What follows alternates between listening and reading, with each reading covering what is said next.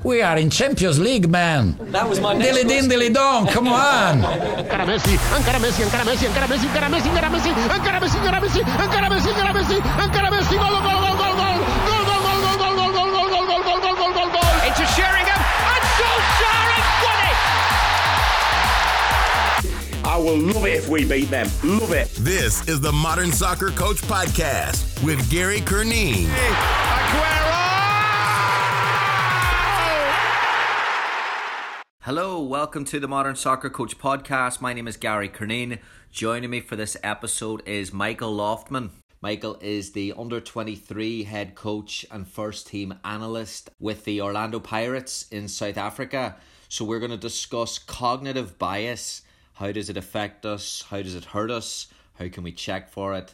And then, how does it connect to personal growth along with development as a coach. Really, really interesting topic.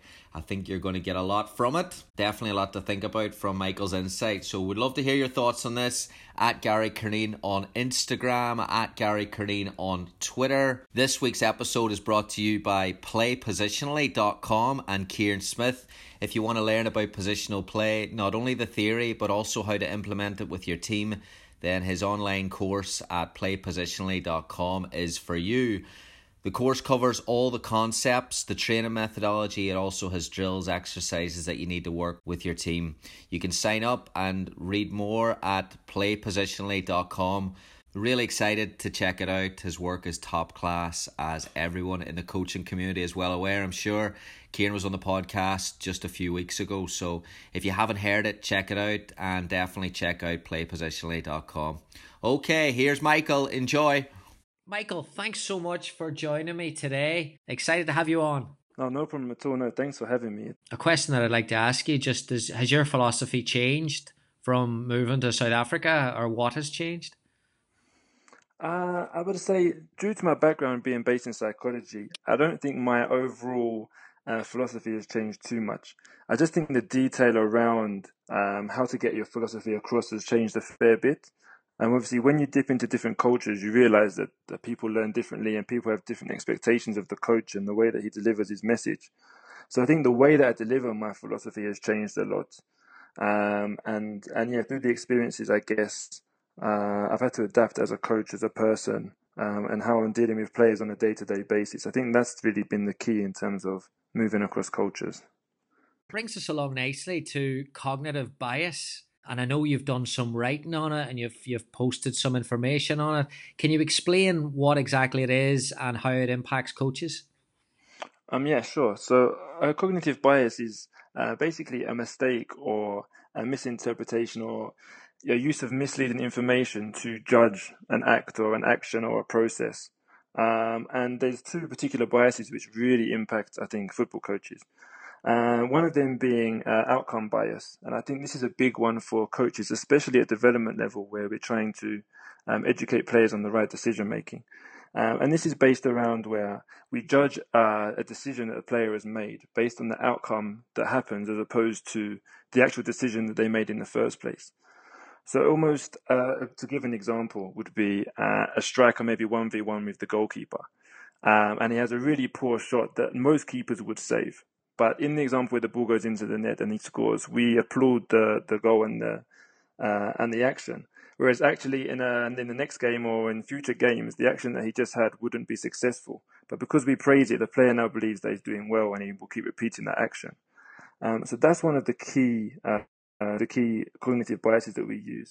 Um, and the second one is co- um, confirmation bias.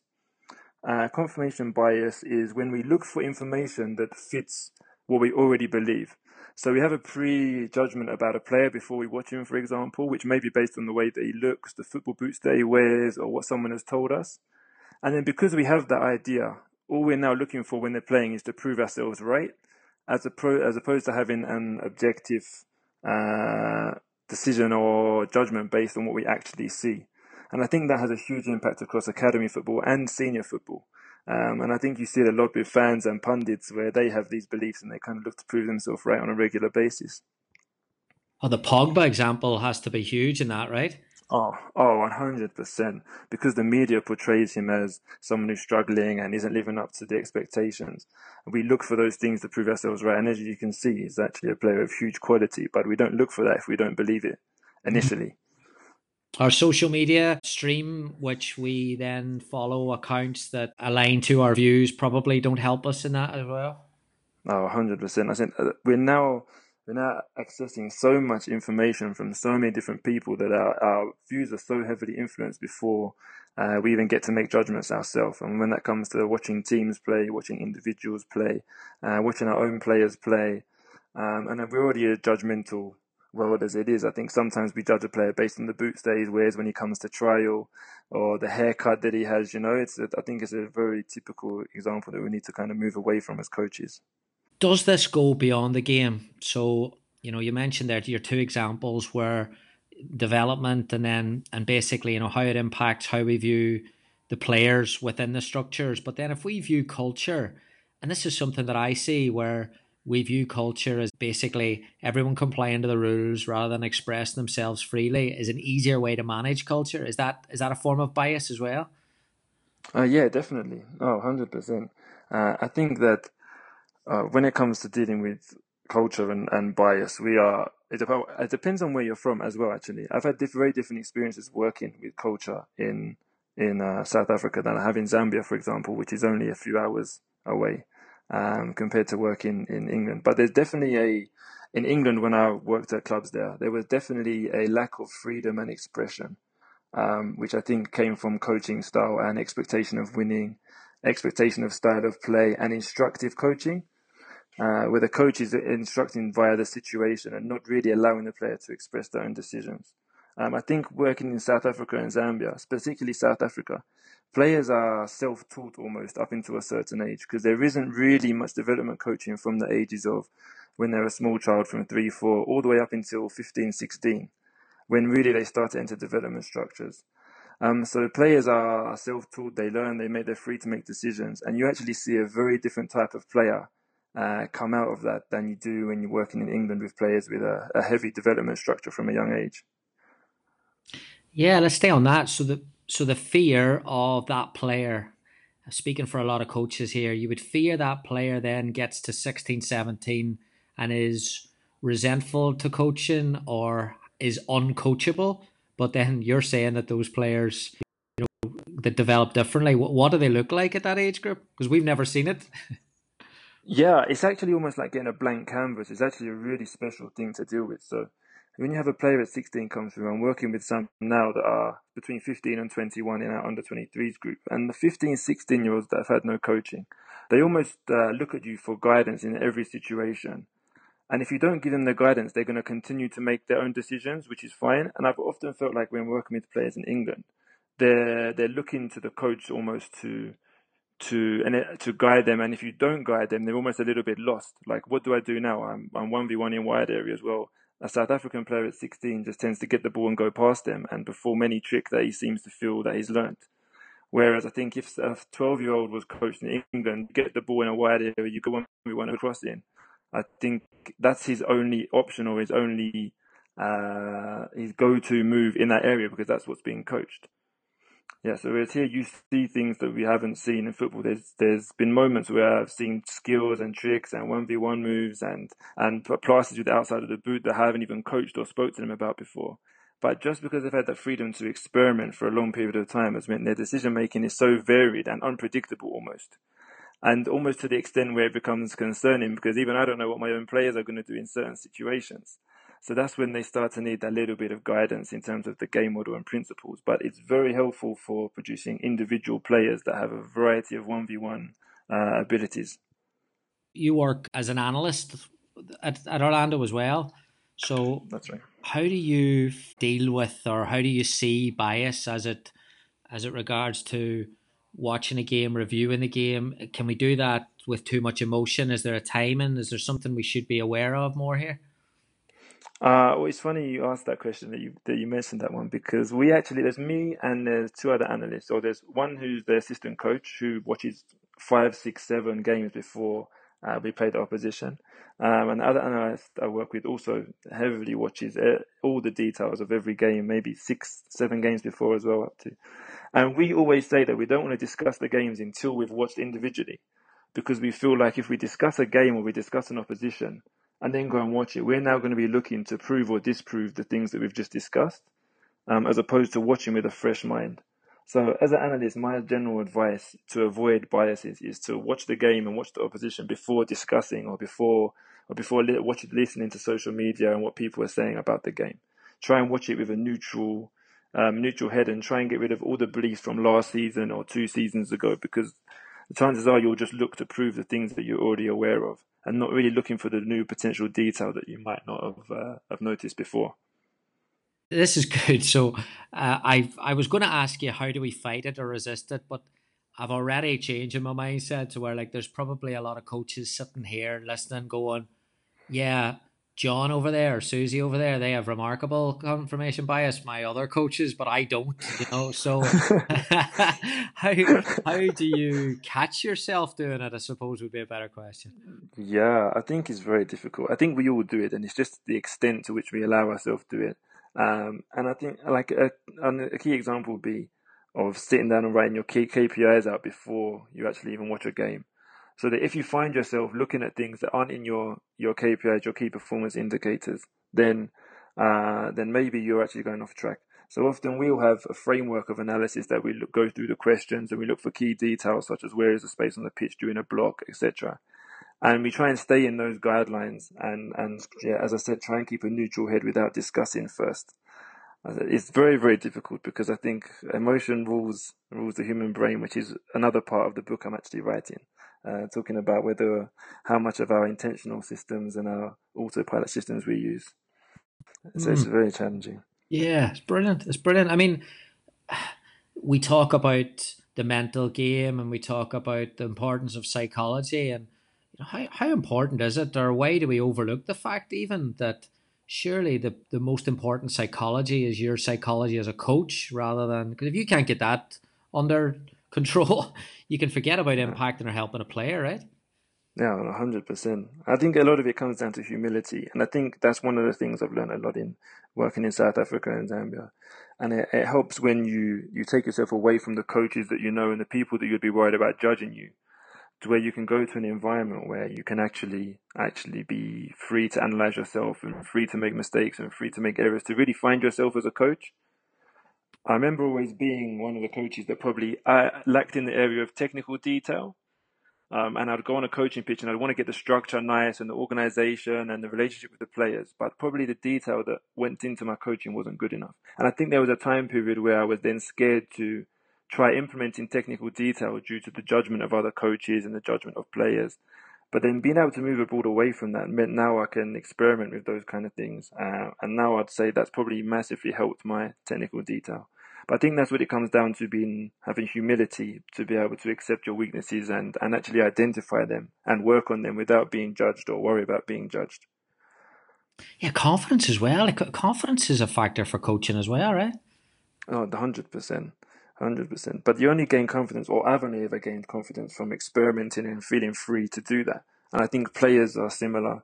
And uh, yeah, it's definitely similar for coaches. I think as soon as you're under pressure, where you're worried about judgment and and other people's views, it's very difficult to have genuine confidence unless you are really 100% sure of your ability. But I think for a lot of young coaches, um, I think it's difficult to walk on the pitch and have that level of confidence where you're where you're 100% sure of what you're what you're going through and what you're discussing with the players. Oh, I, I was a way more confident coach at 23 than I was or probably am right now because no the, the, more you know, the more you don't know.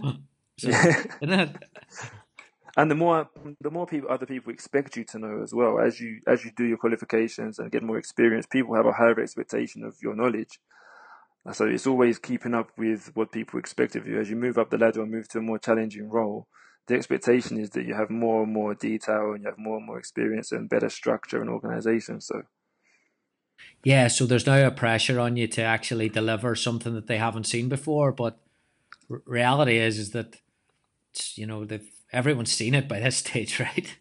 Oh, that exactly, hundred percent. I don't think there's anything magical, and I keep saying that to coaches here because a lot of coaches expect me to come and put on a a session they've never seen in their life and it to just blow their mind away. And I say, sorry, I don't have anything anything that's going to blow your mind away. A lot of the coaching is in the relationship with the players and the detail and managing yourself as a coach. I think, as I said, the psychology side of it and the things you mentioned already, they're the that's the, the real important foundation for, for top coaching. Moving on to the effective forecasting and then, predicting how we will feel in the future. I, have never heard of this before, so can you talk a little bit about it and how it's impacted you as a coach? Yeah, sure. It was it come it came from a book, a book that's just called Thinking, and then its subtitle is The New Science of Decision Making and Problem Solving. It's by I think John Brockman, uh, and I was reading it one summer in Indonesia, and it actually changed my whole perspective of decision making. And I think on your previous podcast, Jed Davies was talking a little bit about decision making in that sense. I'm sure he read a similar book to that one. Um, but to summarize effective forecasting, it's basically predicting how you will feel after you've made the decision you're going to make. Um, and uh, from the research, humans are actually terrible at being able to predict how we feel after an outcome. A typical example would be uh, being or what trying to eat healthy food, and then there's a pizza in front of you, and you think before you eat the pizza, oh my gosh, this is everything I need. Um, and you kind of avoid the, the forecasting aspect, which is how am I going to feel after? And quite often, I'm not sure about you, but I'll eat something I shouldn't eat and feel terrible after. But uh, the effective forecasting skill is to be able to identify before you, you eat the food or before you make the coaching decision or before you take a player out as a sub because you're upset. How will you feel after? And if you can gauge how you'll feel after, then you should be making more logical, sensible smarter long term happiness decisions. So, how does that work on training pitch? What are some examples there of effective forecasting that you can you can kind of look at before the session and maybe ask yourself? Uh, okay, so oh, a key one for me is more is during the moment, and I think a lot of the time, uh, the the the mistakes with effective forecasting are when your emotions are running high. So when you're on the coaching pitch and a player is making mistakes, or you're on the or on the sideline in a game and a player isn't playing very well, um, or a player is training very well. Um, and you want to overpraise and you want to go out of your way to make sure he knows about it, but isn't necessarily right for him. Um, so a typical example on a training pitch would be uh, maybe a player is you're asking to play in the pockets, receive and turn, and, and create chances. And during training, he's repeatedly making mistakes. Um, and then the emotional decision at the time is to go on the pitch and say, uh, like, what are you doing? Or shout or pull him out the session, you know, or criticize him in front of everyone. But if you can switch your mind on to how you're going to feel after and how the player will feel after, you take the moment to say, okay, uh, if I actually belittle this person or take him out or shout at him on the pitch, uh, maybe I'm actually going to feel like I've done something wrong after, feel guilty, and then have to apologize and know that it's wrong. And if you can stop yourself and identify that's how you'll feel after, then you can control the decision to go, okay, maybe I don't need to do this right now. Maybe I need to leave him in and talk to him on the side after. Um, so there, there, that's kind of the, the, those kind of situations where effective forecasting can come in really handy. Some of the key mistakes we tend to make is overestimating how good something will feel or how bad something will feel or how long it's going to last for. Uh, again, in a in a, we have lots of examples outside of football uh, regarding like uh, how do you feel after a breakup? You know, the typical thing is, oh, I'm never going to get over it. I'm going to be depressed for six years, uh, and that's like the mentality. But actually, the research shows that breakups are the breakup feeling is much shorter than expected, and the, the feeling is not as bad as you'd expect. Now, what needs to happen is there needs to be more research in and around sport into how this links to sporting behaviors, because a lot of the research is outside of sport. But something that I've managed to do is kind of to have a have an understanding of how it works for me, and now being able to take a step back and calculate how I'm going to feel after an event has really helped me in terms of managing players' emotions and managing my own emotions on the sideline. How can coaches use this as a tool to align decision making with the game model? So a lot of we're talking about is is kind of freedom and allowing them to be creative and be themselves. But then how do you yeah how do you align it towards the collective? Okay, so the key the key starting point is what play how do you want your players to feel when executing the skill that you're looking for. So for example, if the game model is based around possession, then you need the first thing is that you want players to feel really, really well when the team keeps possession. That would be your starting point. Um, and then working backwards, it would be about the the praise you use and the feeling that you give them every time they make that or they have that decision that's correct in line with your game model. Um, and then explaining to them that that their decision making on the pitch must be towards that one feeling all of the time. So, for example, I think if your game model is possession based, as I said, you may set targets of uh, you want to dominate the game by having 60% possession or 65% possession, ideally. And then you need to gauge the player's mentality towards when we achieve that. This is the feeling that we was, must have, and then you can create that as a coach by having big celebrations or lots of applause, or the players discussing how well it was, or showing footage of how good it looked. There's some of the key things we use to make sure that the players prioritize and get that feeling of how amazing it is to keep possession of the ball. Now, that may be different in a youth area where you're trying to build individuals, whereby you now may say to the players, you're talking to them about the feeling they must have or the feeling you can give them when they beat players 1v1 in wide areas or when they can shoot from outside the area and score or the, the centre back can play out rather than just kick it down the pitch. Um, and then making sure that yeah that you discuss the feeling that they that they are looking for and link it through association to the action. Would that then work in aligning then with post game or or a review or a video session to where you're now being a little bit more rather than picking out the mistakes and this is how you can improve picking out being a bit more deliberate with picking out the good moments? Yeah 100% we use video a lot for that and i think uh, like a key example would be the one of the first games where we really dominated the game. I mean, I've cut all the clips of where we had possession for one minute, two minutes, or three minutes, and cut all those clips and put them in a in like a in one video um, and played them back with constant praise and constant approval of how well they were playing and how well the game model looked like the first team. Um, posted them online so then they were getting praise from other people, and we've made it like a, a feeling now where they make a conscious decision to want to have possession of the ball um, because they know what the outcome is going to be and how they'll feel when they do it, as opposed to when we're not keeping the ball, the criticism that comes with that and the and the disappointment. Mm. Again, will help them guide their decision making throughout the game so you, you do a lot or you've a lot of your work is the mental side from a coach improving mentally as a coach.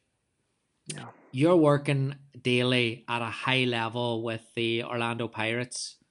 How much time do you dedicate to reading reflection improving yourself? Not enough that i would probably like to.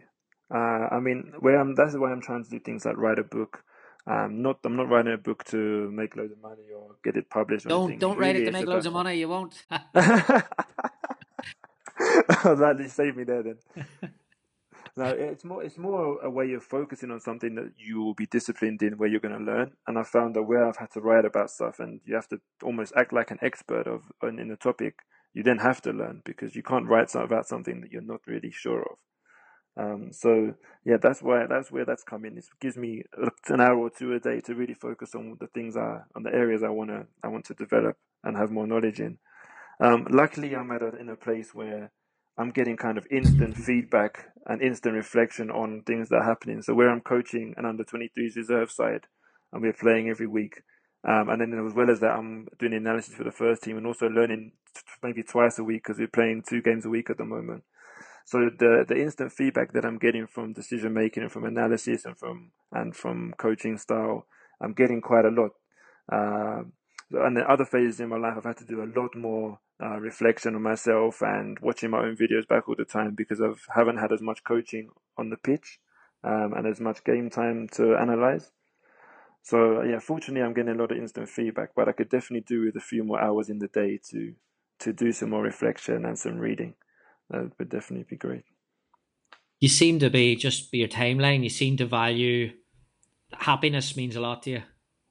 Oh, 100%. Happiness is everything. And I think like I've, I've created relationship with the players that now understand that the happiness has to come first. And actually the creating the link between winning and happiness has been, has been kind of key for me, especially in the recent months. I think it was easy to go too far on the side of being happy and then the players look at you and say, well, if I'm happy in my life, why do I need to work any harder? Because I'm already happy. But the skill recently has become in relating uh, winning and happiness because through winning allows you to do more things with your life. It has you more experiences, it allows you to travel, it allows you to look after your family and all the things that are important. but coming through winning. Because if you're not going to win as an individual and as a team, those things may be harder to achieve. But it's very challenging because as a coach, your job is to win football matches or develop players. But as a as a human being, our job is to make other people happier. So combining the two has just been absolutely critical in terms of my development um, and making sure that you can achieve both. Uh, has been very key. Do you see, I think, happiness and, and football is a, although it's a highly rewarding business and it's an extremely passionate business, it's a pretty ruthless business, especially in, in England where there's so much competition and do you find that when you worked there did you find it was it was more difficult to get that happiness piece uh, I think football in general everywhere is difficult to get the the happiness feeling that maybe that maybe you're looking for. But I think the key is getting someone's life together and understanding that the life the life they have outside of football is far more important than football. But football also can enhance the life you have outside of football, if that makes sense. So whilst the, your life is, is is the your family, your friends, your lifestyle, the play, the area you live in, the food you eat, the things you're doing for your experiences. While that's important, football can enhance that. So football is almost the can almost be the the the vehicle to supporting your happiness and living the life that you want to live. Um, but yeah, it is very difficult in a cutthroat industry. But my message to the players is always be happy outside. So whatever happens in football, you still have the life that you want, and you still have the things that you value within your within your life. You can answer this here. How much has has been exposed to different cultures? How much has that helped you grow as a person? Yeah, as a person, massively. I changed so much when I moved abroad. First, I think I've been through some things that I didn't think I would be able to manage. I think I spent a week in Zambia with no electricity and no water, where mosquitoes have malaria, um, and it was like 38, 40 degrees at night.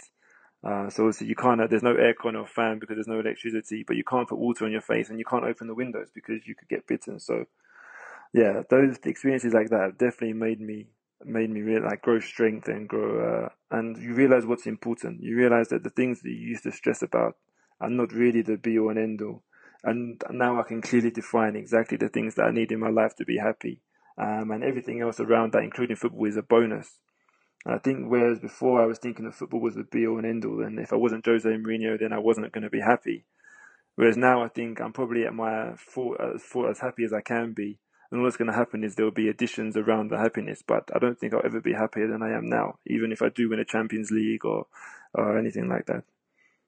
And then the last one, what advice would you have for young coaches who are starting out?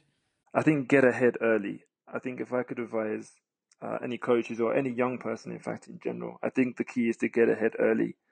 Uh, so that then you can enjoy the rest of their journey. Because I, for me personally, I don't want to be studying or my whole life in terms of having pressure for exams, having pressure for qualifications, uh, especially with the financial demands sometimes.